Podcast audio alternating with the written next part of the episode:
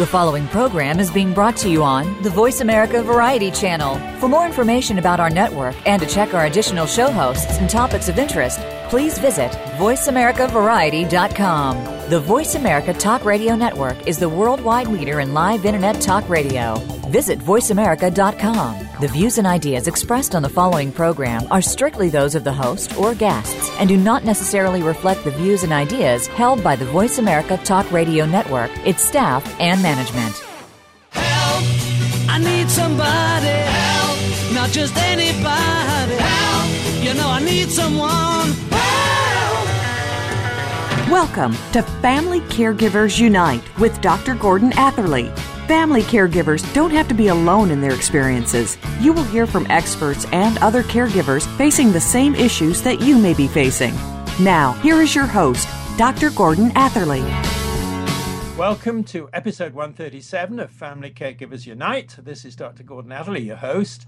Our topic today is Alzheimer's disease, family caregivers, challenges, needs, and priorities. Alzheimer's disease is brain disease that can't be stopped, reversed, or cured. It's not a normal part of aging, though it's increasingly likely to affect people as they age, which means that it will affect more and more people as the population ages. It slowly destroys memory and thinking. It slowly destroys the ability to carry out the simplest of tasks. It slowly destroys speech. Someone well down the road of Alzheimer's disease may not be able to communicate that they have a painful sore in the mouth or something like that. So instead, they may become aggressive or even violent. It slowly destroys the ability to recognize even members of the person's own family. It can create major challenges for family caregivers, but some persons with it do live out their lives at home, peacefully cared for by their family caregivers. Now, to talk about Alzheimer's disease, our guests today are Naguib Gouda and Mary Schulz. Naguib, first of all, uh, Naguib is Chief Executive Officer of the Alzheimer's Society of Canada, which he joined in December two thousand eleven. Previously, he was Executive Director of the Ontario Medical Association's Member Services and C E O of its insurance company. He co-led the Canadian Medical Association and its provincial and territorial counterparts to reach an alliance agreement on financial matters. He's held senior positions at Manulife Financial and the Bank of Montreal. He served as Executive Director, Alumni and Advancement Services at York University, and he holds an M B A from York University. Now, he's a lifelong volunteer with the boards of organizations like Toronto Distress Centre, Big Brothers Big Sisters Canada, and the United Way of Greater Toronto. Now, Mary, Mary Schulz has been the Director, Information, Support Services and Edu- Education at the Alzheimer's Society of Canada since two thousand six. She spent her career in healthcare providing individual and family counseling to clients facing crises associated with life-limiting illness, chronic disability, and cognitive impairment. She helped to plan and implement programs and services in settings throughout the healthcare continuum. She earned her bachelor degree in social work from Ryerson University, and she holds a master's degree in social work from York University. In her co- current role, along with her counterparts across the provincial Alzheimer's Society, she's leading the society's culture change. So welcome to the show, Naguib and Mary. Thank, Thank you. you. Now, let me start with Naguib. Please, please tell us first a bit more about your background in volunteering, and particularly what, what role does, does volunteering have in helping family caregivers caring for a family member with Alzheimer's disease? Naguib, please. Well, volunteering has been part of my life as far back as I can remember. As a little boy growing up in Egypt, I, I saw my grandmother. I watched my grandmother do a lot of volunteering uh, with, with organizations like the Red Cross. Uh, I watched my dad later on in life start up organizations such as Lung Cancer Canada, and today's an eighty-one-year-old man. He is still volunteering uh, in seniors' residences. So it, it, it's it's part of my makeup. It's uh, it really is about giving back, and, and, and as I said, that's how I grew up. Uh, I've been volunteering since the early eighties um, in a number of social services and health-related agencies, the distress centers you mentioned, Sheena's Place, uh, And, uh, you know, it's, it, it, it really is what I do. In terms of Alzheimer's, um, it really is about how we could not do what we do without our, our volunteers. Their role is hugely important. The numbers, as we're going to talk about uh, over the course of, of our conversation, are, are just too staggering. And, and for family caregivers, it's a twenty-four seven job. And the support of volunteers is huge. In terms of our society, uh, volunteers are also really important in terms of Uh, being our advocates, our donors, our ambassadors. So it, it, it just really is uh, a thread in everything that we do. Mary, please tell us more about your background, especially in counseling, and your experience of working with family caregivers. Mary? Well, as you say, Gordon, I have my master's in social work, and so I've spent my career working with families and individuals who've really had illnesses usually strike them out of the blue and turn their lives upside down. So I would say in a nutshell that it's been a very humbling experience for me to work with these families.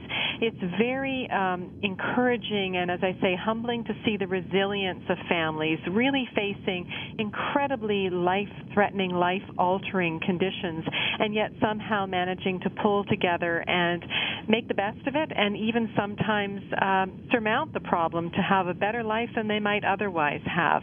So what I would say the overriding uh, issue that I, has come to my mind as I've worked with these families is that of being perpetually humbled and strengthened by what I see in them. Naguib, let's talk about the Alzheimer's Society. What are the overall priorities for the Alzheimer's Society today, given all the challenges arising from Alzheimer's disease? Absolutely. Uh, everything that you read in terms of what we, we put out there talks about two things. It talks about help for today and hope for tomorrow. And, and in a nutshell, those are our priorities. Um, we're the leading national not-for-profit health organization dedicated to helping people affected with Alzheimer's disease. And there are Th- those are the pillars by which we work. So in terms of help for today, it's it's the outreach, it's support, supporting families, educating the community, and, and helping train caregivers. In terms of hope for tomorrow, it's about the research. We're the largest non-governmental funder of Alzheimer's research in Canada, and we have a peer-reviewed program uh, that, that, that funds research, both biomedical research um, as well as quality of life research, and as importantly as research is also advocacy. Uh, that's, that's also part of the hope for tomorrow, and advocating for a national dementia plan. Uh, dementia is a ticking time bomb. The W H O report, the World Health Organization, uh, spelled that out quite recently in terms of the staggering numbers wor- worldwide, the, the one case every four seconds, but right here in Canada, Uh, right now, we're looking at half a million Canadians living with this disease, and that number is going to go up to one point one million Canadians in less than twenty-five years. Um, we also have a huge economic burden on our country, which is going to become staggering. The numbers right now are going to increase tenfold, and they're going to reach about one hundred fifty-three billion dollars per year. And so we work really hard in terms of advocacy, and that's a priority. Uh, in terms of needing and deserving a national voice, we are the only G eight country that does not have a national dementia plan, and everything we can do um, to, to help that along, uh, we do. Mary, what are the priorities in your area of work with the Alzheimer's Society? Well, as Naguib mentioned, our whole mission is around help for today and hope for tomorrow. And traditionally, we think of information support and education as being very present in people's lives, very much the help for today side of things. But in fact, we really provide those three things, information, support, and education, to people with dementia and their families primarily, although not exclusively, throughout the whole progression of the disease. So from before diagnosis, when people are worried about their cognitive health, right through to death. across the healthcare continuum. So in other words, wherever people live, whether it be in their own homes or in a, a long-term care home, we're there to support them, and it's regardless of where they live in Canada. So we are nationwide, and we're in uh, over one hundred fifty communities in Canada. So our priorities are really to serve people with dementia and their families and others who support them, like the healthcare network that's always around them, and regardless of where they live in Canada and regardless of what stage of the disease they're living with. Now, I just want to come back to Naguib. Um, you were saying about the huge economic burden. Now, this yeah. is a loaded question, but is it right, would you agree, to say that family caregivers are in fact helping meet that economic burden, even to the point perhaps of subsidizing the healthcare system in coping with Alzheimer's, with uh, Alzheimer's disease and all the things that go with it? Now, I know, as I said, that's a loaded question, but what do you think? Well, absolutely. Uh, but, you know, it, it, and we're going to come, I'm sure we're, we're going to talk about this in a little while. It, it's a twenty-four seven job. And, and so, uh, Yes, the, uh, you could call it subsidizing. Uh, they are part of the formula. Beside or behind everybody living with this disease is at least one, if not two, people in a caregiving role. And that's a twenty-four seven job, and, and it takes huge toll on them. So it's not just the economic toll. It's also all the other tolls, the emotional, physical, psych- psychological, and even financial. Right. Now, we're going to go into the break in a moment, but I just want a quick question for Mary on the same thing. In your work with family caregivers, um, what do you think their real major contribution is when they're working with the healthcare system that's providing uh, care for a family member with Alzheimer's disease? What's the first thing that you think of when I ask you, well, what do family caregivers do? Well, we depend on family caregivers to help us understand the whole person with dementia when the person with dementia can no longer speak for themselves. So family members are able to fill in so many vital gaps in terms of who really is Gordon, what makes him tick, what are his values, his preferences, what are his opinions, his interests, what does he hate, and what does he hope to avoid in his life, so that we can really develop and, and de- deliver what we call person-centered care, care that is really centered on you as an individual rather than in a cookie-cutter approach. So families are that vital link between the person who we see in front of us with dementia, who's still very much there, but who is not able to articulate for themselves as they would have earlier. So I guess I'm saying, summarizing just very briefly back to you both, that family caregivers are really part of the team um, that is getting more and more important in everything it does to deal with this challenge of Alzheimer's disease for society as a whole, for families, and of course for the individuals who get this awful complaint, this awful disease, and all the consequences. So on that point, I'm going to suggest that we take the break, because this is where we have to pay our rent. So this is Doctor Gordon Atherley, and my guests are Naguib Gouda and Mary Schulz. You're listening to Family Caregivers Unite on the Voice America Variety Channel. Please stay tuned. We will be back.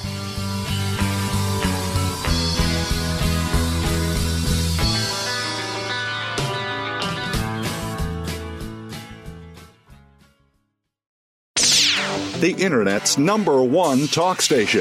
Number one talk station. voice america dot com. Get ready to talk about anything and everything.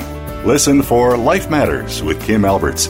This is truly a roundtable or whatever table discussion. It's always the perfect place to sit with a cup of coffee and dish on the topics that matter most to you. Kim has an amazing background and is ready to talk about family, news, current events, and offer thought-provoking discussion and encouragement to get you through your day. Life Matters with Kim Alberts can be heard every Monday at one p.m. Eastern Time, ten a.m. Pacific Time on the Voice America Variety Channel. Tune in for What About Wealth every week to learn the vital answers to your questions about creating wealth, investing it, donating it, and protecting it. Your hosts are Rich Bloomfield and Rick Durfee, who explain the principles that govern wealth in terms you can understand. Building and preserving positive wealth requires correct action, but few people know how wealth really works. Listen every Tuesday at seven a.m. Pacific Time, ten a.m. Eastern Time on the Voice America Business Channel and find the answers you need about wealth. Do you find yourself tearing pictures of rooms out of magazines? Do you watch certain movies and T V programs because of the homes they show? Are Sundays reserved for open houses? Then you are a home dreamer, and someday you will build or renovate your dream home. Steve Klipp has spent three decades learning how to win at the dream home game. His show, Winning the Dream Home Race, can be heard every Thursday at eight p.m. Eastern Time, five p.m. Pacific Time on the Voice America Variety Channel. Let Steve Klipp help save you money and make you a winner. Stimulating talk gets those synapses in the brain firing really fast.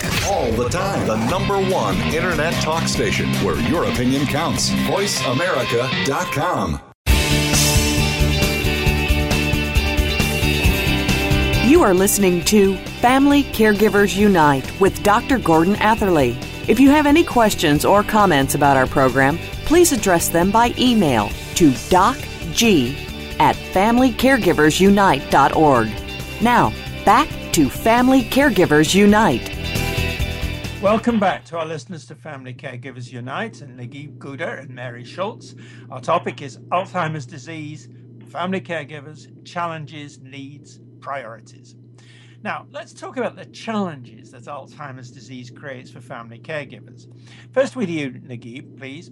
What are the most difficult financial challenges that Alzheimer's disease creates for family caregivers? And what implications do these financial challenges have for the families, the family members, and for our society generally? Naguib, please.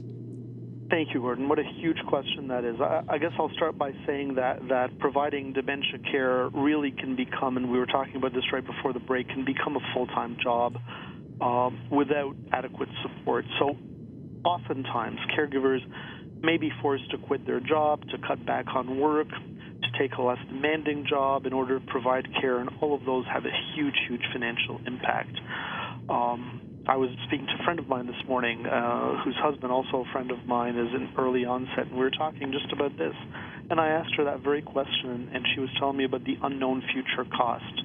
Um, her husband uh, is a young man and, and, and, and, and will hopefully live for many years, uh, and there will be many stages that will have financial impact, and, and those are unknown future costs that they have to prepare for in terms of in-home care, respite care, um, eventually, potentially, probably being um, uh, uh, having the need uh, to move um, to uh, a different kind of care outside the home. So, you know, it's about, it's also about dreams, it's about plans, it's about um, dealing with with her own health issues, potentially, and the costs of those. It's about mortgages and selling houses, and that's why um, we we talk when we talk about the importance of early um, diagnosis and, and, and, and awareness. Uh, one of the key reasons that is important is is so that very early on, uh,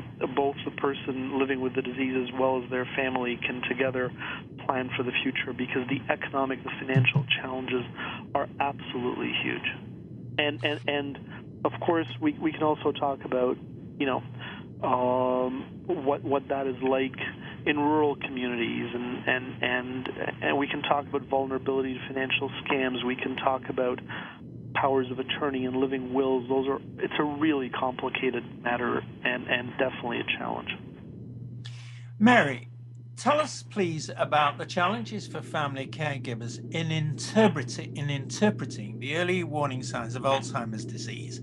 What's the advice you give to family caregivers who are wondering if the loved one is beginning to show the warning signs? Mary? This is a tricky area, Gordon, because, of course, we all tend to worry about uh, the fact that we forget things now and then. We race down to the basement and we say, what the heck did I come down here for? And we start to worry that, oh, this is the beginning of dementia, and what am I going to do now? We hear these concerns all the time, and what we really advise families to do is to really learn the difference between what dementia is and what the warning signs for dementia are, as opposed to just normal everyday aging and forgetfulness that we all go through every day. But if it turns out that in looking at those warning signs, you are concerned about really how you're doing from a cognitive, from a mental functioning point of view, we advise families and individuals to talk to their family doctors as early as possible. It's human nature, Gordon, to kind of want to shove these things under the carpet and just kind of hope that they're going to go away. But in fact, you know, the disease is a scary one, but there's a great deal that can be done, and those efforts can be much more successful if they're implemented as early in the disease as possible. In fact, when the Alzheimer's Society of Canada did a public survey, we found that seventy-five percent of those people whom we surveyed who had waited more than a year to see their family doctor would actually now go and see the doctor much, much earlier because they realize there is so much support and help available. Now, Naguib, you were talking earlier about Um, somebody who you know, um, yep. and the way in which the Alzheimer's disease was start was impacting the family, the family mm. caregiving. Yeah. Now, I want please to ask you, what more do we know about the effects on family caregivers of Alzheimer's disease? And what I'm talking about in terms of effects are effects on the family caregiver's own mental and physical health. What do we know? Absolutely. And, and a really good source that, that again, I referred to earlier is the World Health Organization reports that came out earlier this year, and it talks in, in great detail about the consequences of, of caregivers. And if I could just on a personal note also say that my aunt uh, died of Alzheimer's disease very shortly after I started working at the society, and I was her caregiver, and during that final week, Uh, where she was living out of town, I got to feel some of those effects for one week, and it was staggering to me um, to to imagine what it is like uh, to go through that for a very, very long period of time. So, you know, we speak about a second patient uh, in the making, uh, and that is the family caregiver when we speak of a person who is diagnosed with dementia. And it's important that we need to give equal priority to the needs of the caregiver, uh, who's a crucial resource uh, in terms of the long-term care of the person living with dementia. And the um, effects you're talking about are absolutely psychological, physical health, quality of life, economic security. The disease has a very profound and often adverse impact uh, on family dynamics, on, on role functioning. Um, Dementia care is difficult. It requires time, energy, and physical exertion from the from the caregiver, and that goes on uh, as the disease progresses. Often, uh, that care is there for many years, and, and the individual is under very high levels of stress for a very long period of time. So you can imagine the chronic fatigue. Um, But but I also want to, on a positive note, if I might, um, I've talked to a lot of people in the months that I've I've been with the society, and, and I, I, I need to say that a lot of caregivers, most caregivers and most family members involved in providing this kind of care take a huge amount of pride in their role, perceive many positives, and the key motivator in terms of the caregiving is definitely one of affection. So this, that's also very important to say. Thank you. Um, Mary, in, in connection with Alzheimer's disease, we hear about a particular type of challenge that the doctors call high-risk behaviors. Now, what are these, and what advice do you give to family caregivers who are concerned about these things? Well, when we hear about high-risk behaviors, we're usually talking about the things that tend to make the news or tend to really be the, the straw that breaks the camel's back for families. It's usually things like agitation, tremendous distress, perhaps getting lost, especially in the kind of climate we have in Canada, getting outside in inappropriate clothing, repetitive questioning that can just wear families down to a frazzle, out-and-out aggression, even things like lack of insight can be particularly wearing for families and can lead them just to be at the end of their ropes. So what we talk about with these kinds of behaviors is to understand that these behaviors are not anomalies. They're not unusual. They are very, very predictable with this de- disease. And why that is, is because the brain directs everything that we do. So the more that we understand how the brain functions, the more we're going to be able to say, ah, that's why mom is acting this way, or that's why mom might act this way. So what can we do to try and avoid a crisis, avoid some of these high-risk behaviors? And if we can't always, which we can't always, how can we try and make it a little bit easier for mom to be comfortable and for us not to go out of our minds with her repetitive questioning or with worry that she's going to get out in the middle of the night and wander the streets? So really understanding the brain and how it affects behavior actually can help us be very proactive and anticipate a lot of these high-risk behaviors so that a lot of the crises are nipped in the bud. So, Mary, you were talking earlier about sort of education and information for family yeah. caregivers. Is it right to say then that your, the Alzheimer's Society provides the kind of guidance that family caregivers are going to need in relation to understanding high-risk behaviours, how the brain functions, the predictability, and how to cope with them? Is that right? That's absolutely fair, Gordon. The Alzheimer's Society is here to help right through the course of the disease and to help you strategize around how to plan for some of the changes in the person that we know are coming. We work with people with this disease every day, so we have a different way of looking at it than a family member that is just facing all of this for the first time. So, for example, we can tell family members, don't assume that your mom is going to understand that that cleaning fluid that you store under the kitchen sink is not drinkable. Even though you've put labels on it, even though you've said a, cross and, uh, a skull and crossbones is on the label, she's going to get to a point where that doesn't matter to her anymore, and she doesn't understand that, and she might drink it and she may die. So we are able to say, let's get all that stuff put away. Don't assume your mother is always going to be able to understand the world around her as she does now.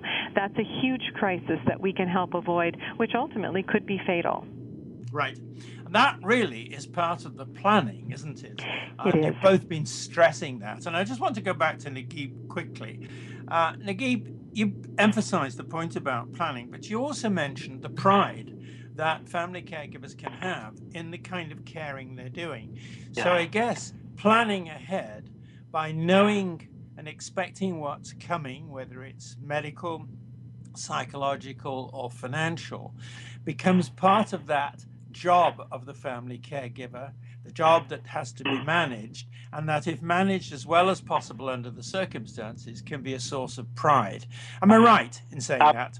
Absolutely. And, and, and knowledge, of course, also um, helps the caregiver understand that some of what's happening is not intentional, and although not always, sometimes that helps. Mm-hmm. So, you know, what we're coming to is a very important set of uh, ideas. And I, if I had to speak, you know, once upon a time I was a physician, and the idea of early diagnosis was so that you could get going with the treatment before the disease advanced too far. Now, I think there's something different here. It isn't that the medical diagnosis is useless. That's not what I'm saying. What I am saying is knowing the medical diagnosis and knowing what's going to happen is profoundly important, beyond the question of which treatments, but into the whole question of care by the healthcare system, by family caregivers, and by us all in relation to managing this problem, which you both describe so very well. So on that point, um, it is time for us, as I say, to take the short break, which is the way in which we generate our, um, our financial um, needs. Um, This is Doctor Gordon Adley, and my guests are Naguib Gouda and Mary Schulz. You're listening to Family Caregivers Unite on the Voice America Variety Channel. Stay tuned.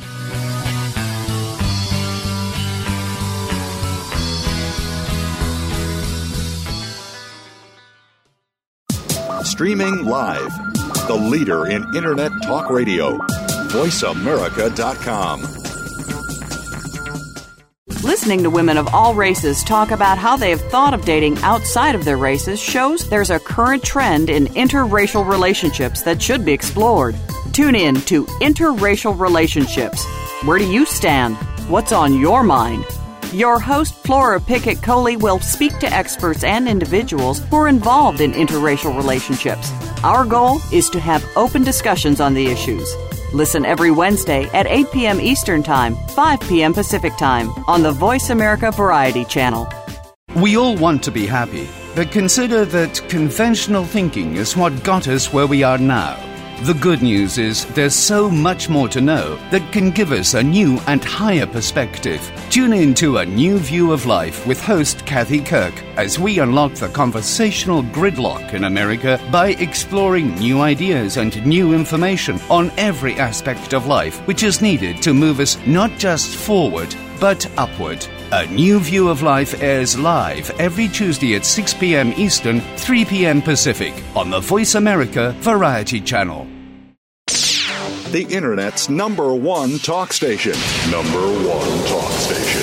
voice america dot com.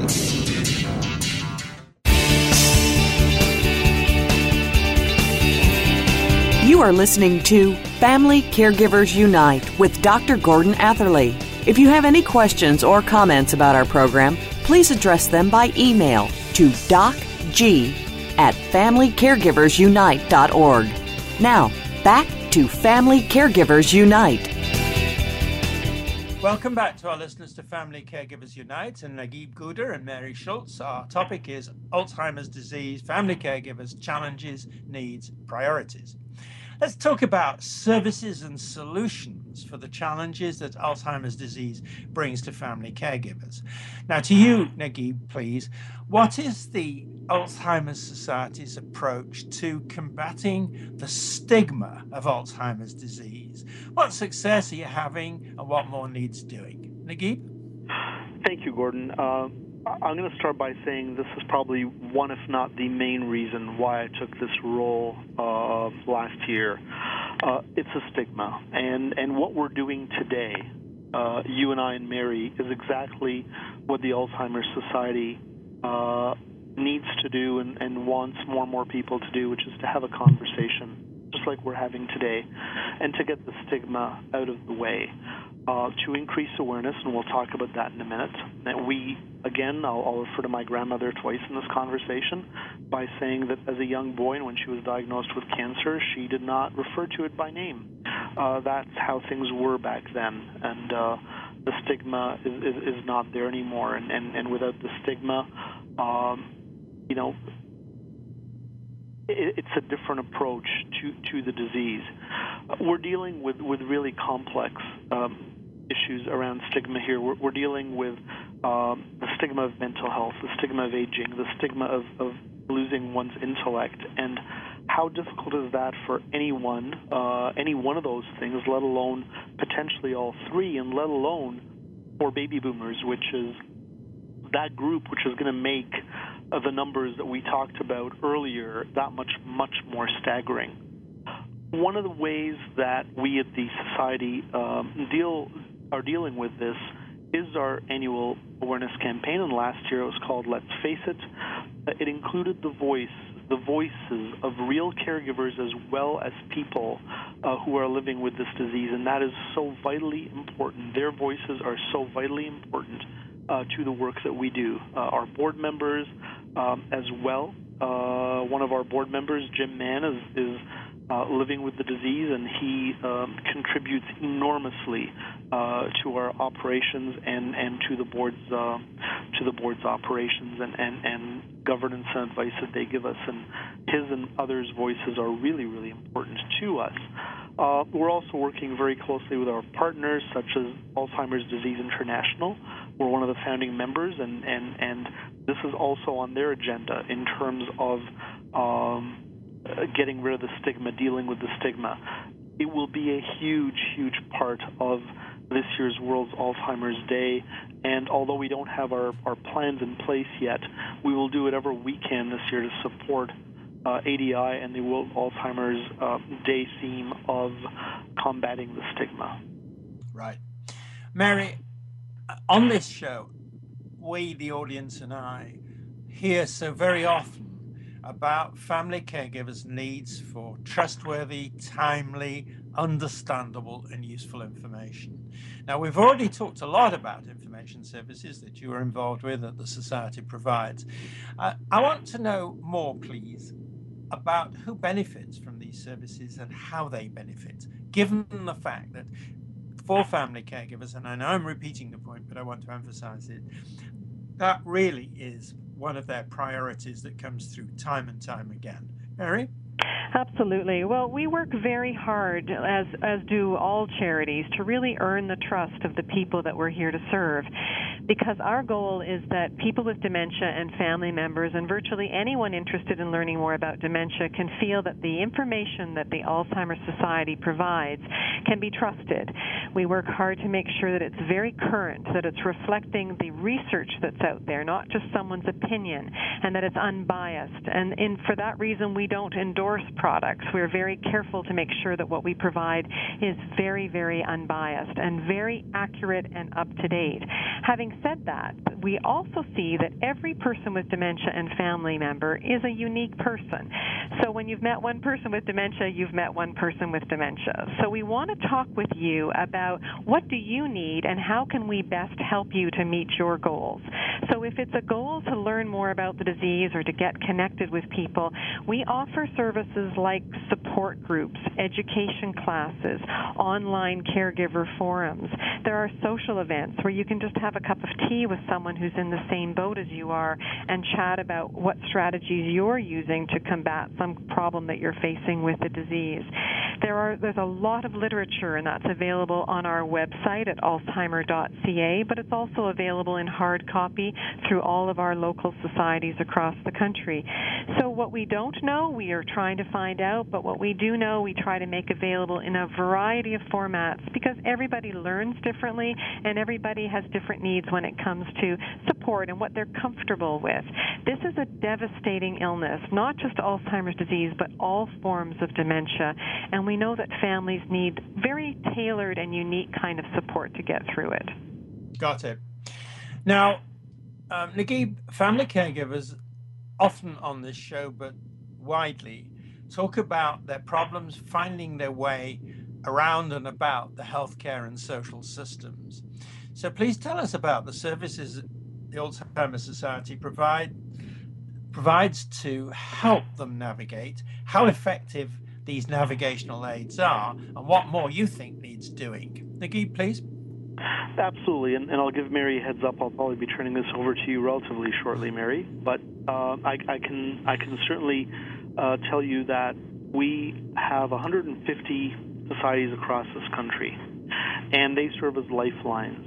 They provide hands-on service, and uh, when uh, somebody is diagnosed with the disease, the caregiver and the person who's been diagnosed uh, don't always live in the same city, and so uh, this uh, this web, so to speak, that we have of societies across this country uh, with consistent services brings that together so that uh, people can understand uh, what they can do, uh, where to go, uh, and how to navigate the system. Uh, I'm sure Mary will talk about our First Link program. Uh, we talked about the importance of the system navigator in our Rising Tide reports to facilitate accessibility, uh, to improve and strengthen integration of community and home care with primary care, to create a seamless wraparound uh, kind of care service. So that, th- that's what we're there for. That is the core, absolute core of, of what we do. Um, in some ways, it's no different than other diseases, but it is a very complex Uh, disease, and it's a it's just a disease that goes uh, uh, that, that continues uh, through many phases for many years, and so the society is, is there uh, through all the stages uh, to help uh, navigate, to help uh, uh, patients and caregivers uh, figure out where to go for what. But I'm going to turn it over to Mary, especially in terms of First Link. Okay, Mary, I, I, please do pick up um, on what Naguib was saying and follow through on other things that you would like to say. But I also have a question for you, and so uh, this is a double one. I want you to tell us um, more about the help that's available to family caregivers to help them cope with the health and other pressures on them, and and any other challenges that have to be overcome in enabling them, the family caregivers, to benefit from the health. So in other words, uh, navigation and general help. Mary, what's going on? What's being done?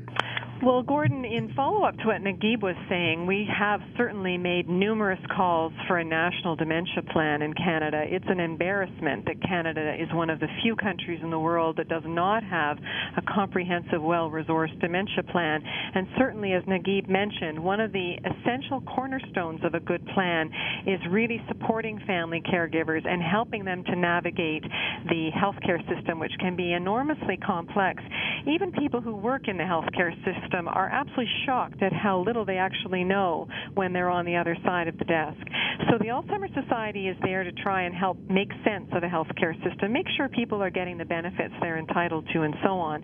But we also provide tools for people. So if you're going to talk to your family doctor, we have some tools, some checklists to say, go there prepared, go with in your hand the kind of information that we hear from doctors all the time really helps them to help people who are worried that they have dementia or who are dealing with family caregivers who are becoming stressed.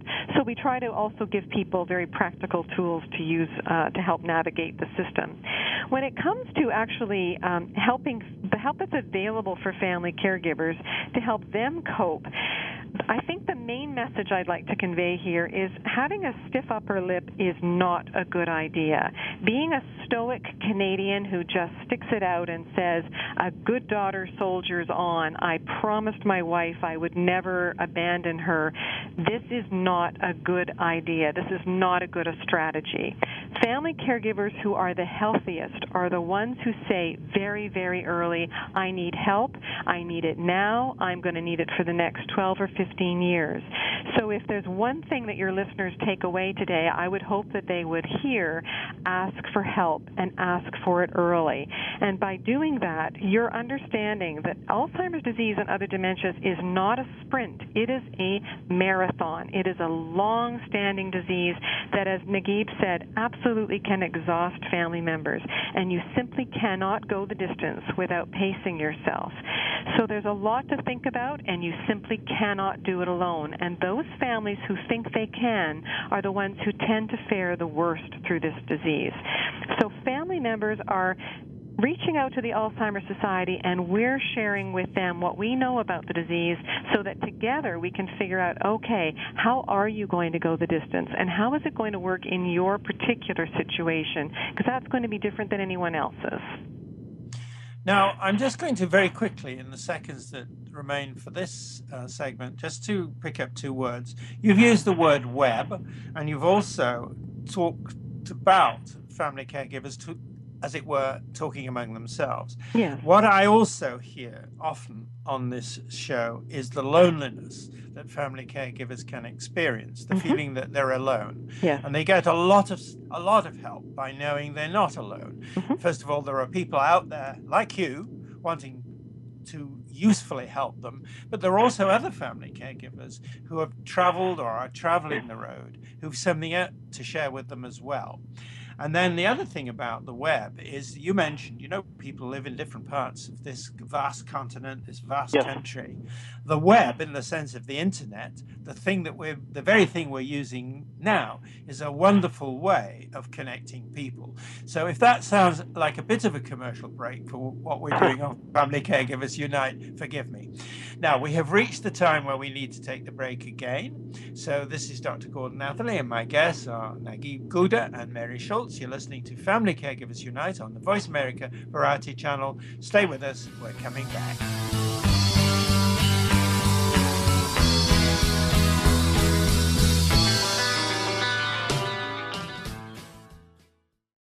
Ask the experts. Call toll-free right now, one eight six six, four seven two, five seven eight seven. Hello? And ask our All-Star team to answer your question. That's one eight six six, four seven two, five seven eight seven. Thank you for calling. voice america dot com.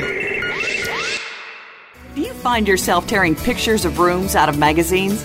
Do you watch certain movies and T V programs because of the homes they show?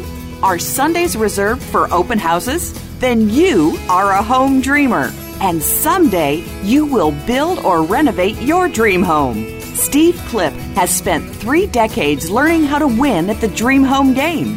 His show, Winning the Dream Home Race, can be heard every Thursday at eight p.m. Eastern Time, five p.m. Pacific Time on the Voice America Variety Channel. Let Steve Klipp help save you money and make you a winner. Ever wondered what private investigators really do and how they go about solving cases? Each week, P I's Declassified gives a glimpse into this little-known world. Join your host, Francie Kaler, a noted private investigator, in conversations with detectives and experts in the field. False confessions, forensic evidence, finding missing persons, exposing fraud, exonerating the innocent. All areas that Francie and her guests will cover. And have they got stories to tell? Tune in and call in to the live show Thursdays at nine a.m. Pacific, noon Eastern, on Voice America Variety. Are you a single parent trying to create the balance between home life and work life? You may be running a successful business, but how are your relationships with your family and children? If you're one of the thousands of people trying to juggle it all, tune in to Straight Up with Chris, real talk on business and parenthood, hosted by Chris Efesiou. Chris is the portrait of the success story, coming to the U S with no language skills, founding and growing several businesses while raising his daughter from age seven to adulthood as a single dad. Listen every Thursday at six p.m. Eastern, three p.m. Pacific on Voice America Variety.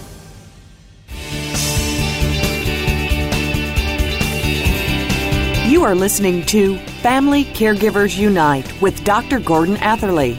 If you have any questions or comments about our program, please address them by email to docg at family caregivers unite dot org. Now, back to Family Caregivers Unite.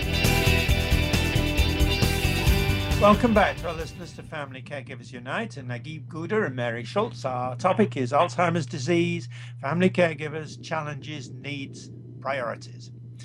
We've heard that Alzheimer's disease presents serious challenges. Now let's identify the responses you would like to see and the messages you would like to share. Now, starting with you, Mary. Canada's social systems. What should be their priorities for family caregiving? Well, I think I'd be remiss if I didn't start by reiterating the need for a, a national dementia plan in Canada. And if we did have one, which uh, is sorely needed, it needs to be well-resourced. So we're not talking about a plan that sits on a shelf, but one that is well-resourced and that really builds on the successes that our colleagues in other countries are having. And within that plan, we think that social systems and healthcare systems need to really build in the kinds of things we've talked about, helping strengthen families who are supporting people with dementia, helping them to understand the health and social system around them, so that system navigation, which is just a fancy way of saying, where do you turn for something? Where, where do you get that kind of help? How much does it cost? Who do I call? What kind of forms do I need to fill out? What kind of planning do I need to do? These very practical pieces of information that people will often say later on, well, if I'd only known that, I could have saved three months of my time and everybody else's time. The other thing that's really important to emphasize here is that caregivers who really understand this disease and understand what makes it do what it does to people, like people with dementia, how does it actually affect the brain, and what impact does that have on a behavior and the ability to function on a day-to-day basis? Why can my mother no longer figure out how to brush her teeth? Why does dad put his pants on over his underwear? When we understand that the brain is dysfunctional and is not telling the body what to do. Then we start to develop skills as family caregivers that help us to actually navigate through that set of problems. And research that's been done, Gordon, tells us that family members who really are well prepared for the challenges that are going to come with the disease not only are healthier longer as a rule, but are also able to support that person living in their own home for longer. And that is hugely important because most people wish to live in their own homes as long as it's practically possible. So in, in summary, we really look to a very well-resourced national dementia plan that is informed by what we've learned from other countries who've been down this road. Naguib, uh, same question. Um, Canada's healthcare systems, what should be their priorities for family caregiving? Well, I'll pick up exactly where Mary left off, and I apologize if I repeat myself, but uh, this is just so, so vitally important. Uh, we need a national dementia plan. Our government uh, listens to us. They, they've been listening to us, but it's time to get that plan in place. Um, France, with former President Sarkozy, made Alzheimer's disease their number one health priority in France. We need a champion. We need uh, Mister Harper to become a champion for people living with Alzheimer's disease and their families and their caregivers, and to recognize the severity, the scope, and the, ma- the magnitude of the disease. Now, in terms of the plan itself, and, and, and maybe back to your question more directly in terms of the priorities, um, there you know there are five priorities in the plan, and, and, and one of them is about caregivers. It's recognizing the role of caregivers and providing them with support, with more responsive and timely services, additional tax credits, work leaves, home care, et cetera. Uh, in terms of our theme today, I guess the next most important one to mention would be, um, certainly in terms of the healthcare system, increasing the skills and the capacity of the dementia healthcare workforce to deal with the staggering numbers that we're about uh, to see. Uh, of course, to focus on and to accelerate investment Uh, in research uh, that is so out of whack uh, in this country uh, in terms of research investment um, being um, not aligned to the magnitude of this disease. Um, it's about raising the awareness, about risk reduction, it's about promoting early diagnosis and management of the disease. So those things together are the priorities in terms of the healthcare system and in terms of the uh, need for a national dementia plan in Canada. Mary, what's your message to family caregivers about getting help from social systems? What do you say to them? Well, it's not for the faint of heart, Gordon. We we really encourage families to bolster themselves and to be as strong as they can be to really navigate the system in a way that's going to work for them.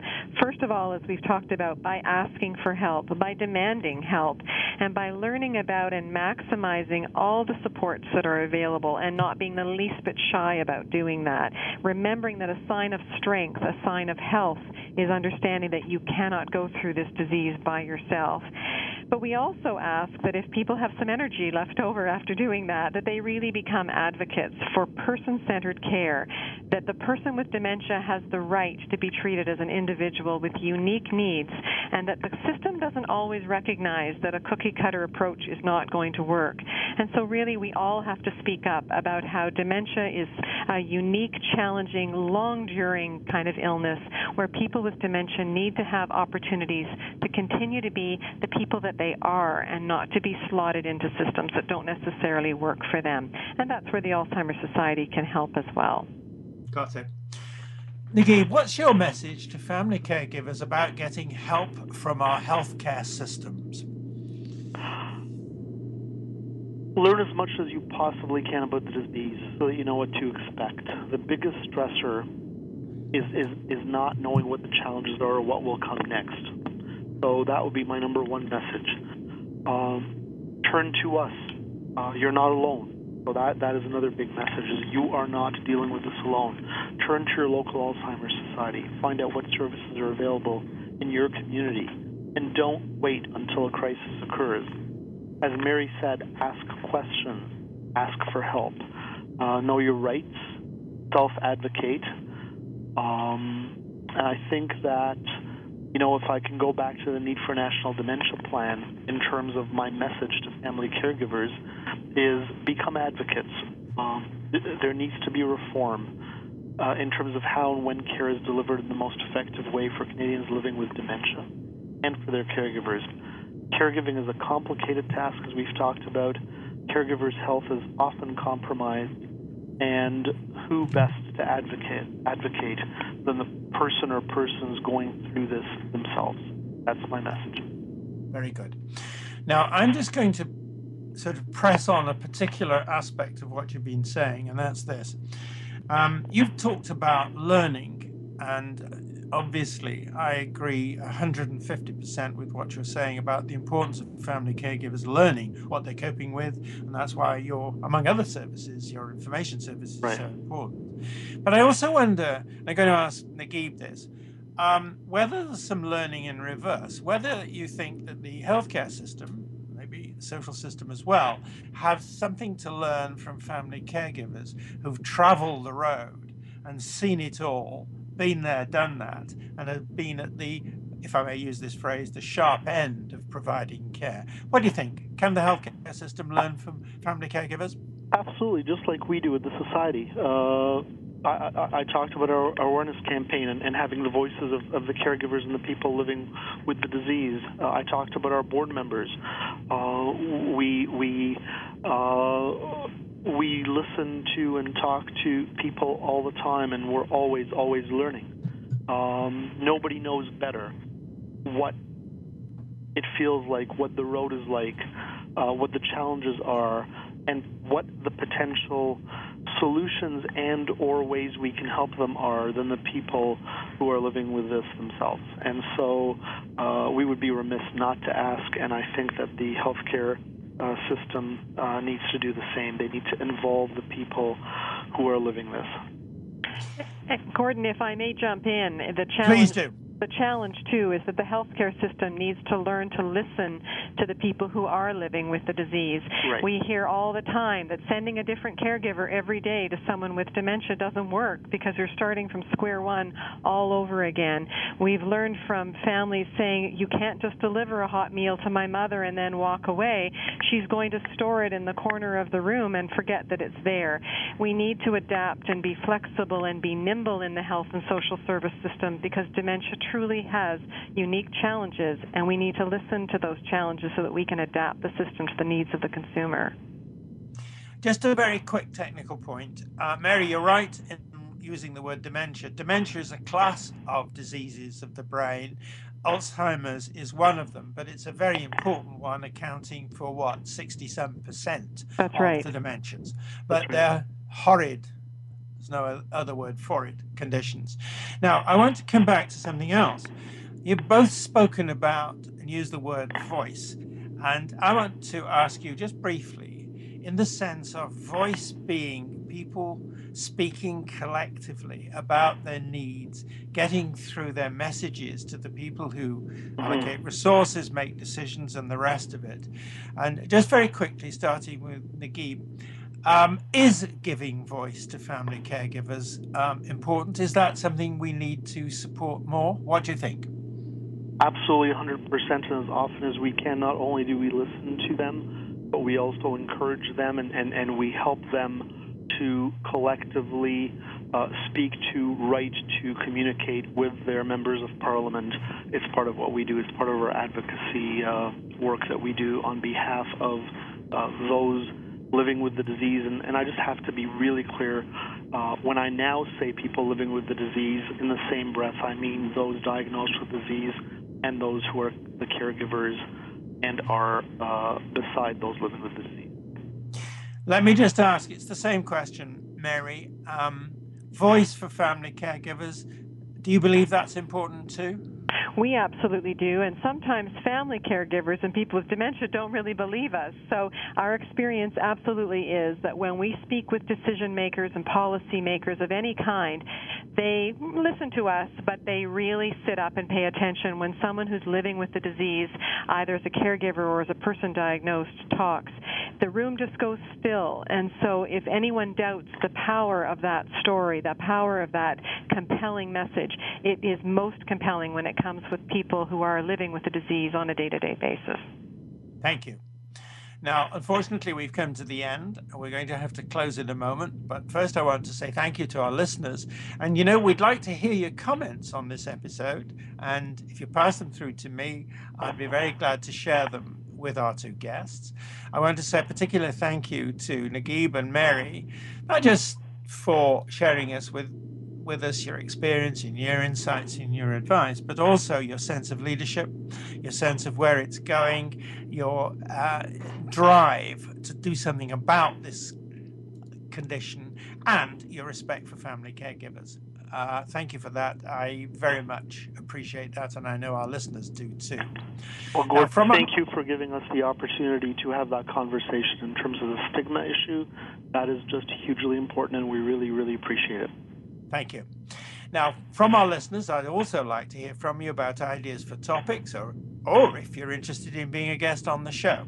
And in our next episode, we'll talk about how to survive caring for aging parents. So please join us, same time, same spot on the internet. Talk to you then. Thank you again for joining us this week for Family Caregivers Unite with your host, Doctor Gordon Atherley. Please tune in again next Tuesday at ten a.m. Pacific Time, one p.m. Eastern Time on the Voice America Variety Channel. And until then, we hope our program will help make the coming week easier and more hopeful. And I do appreciate you being right.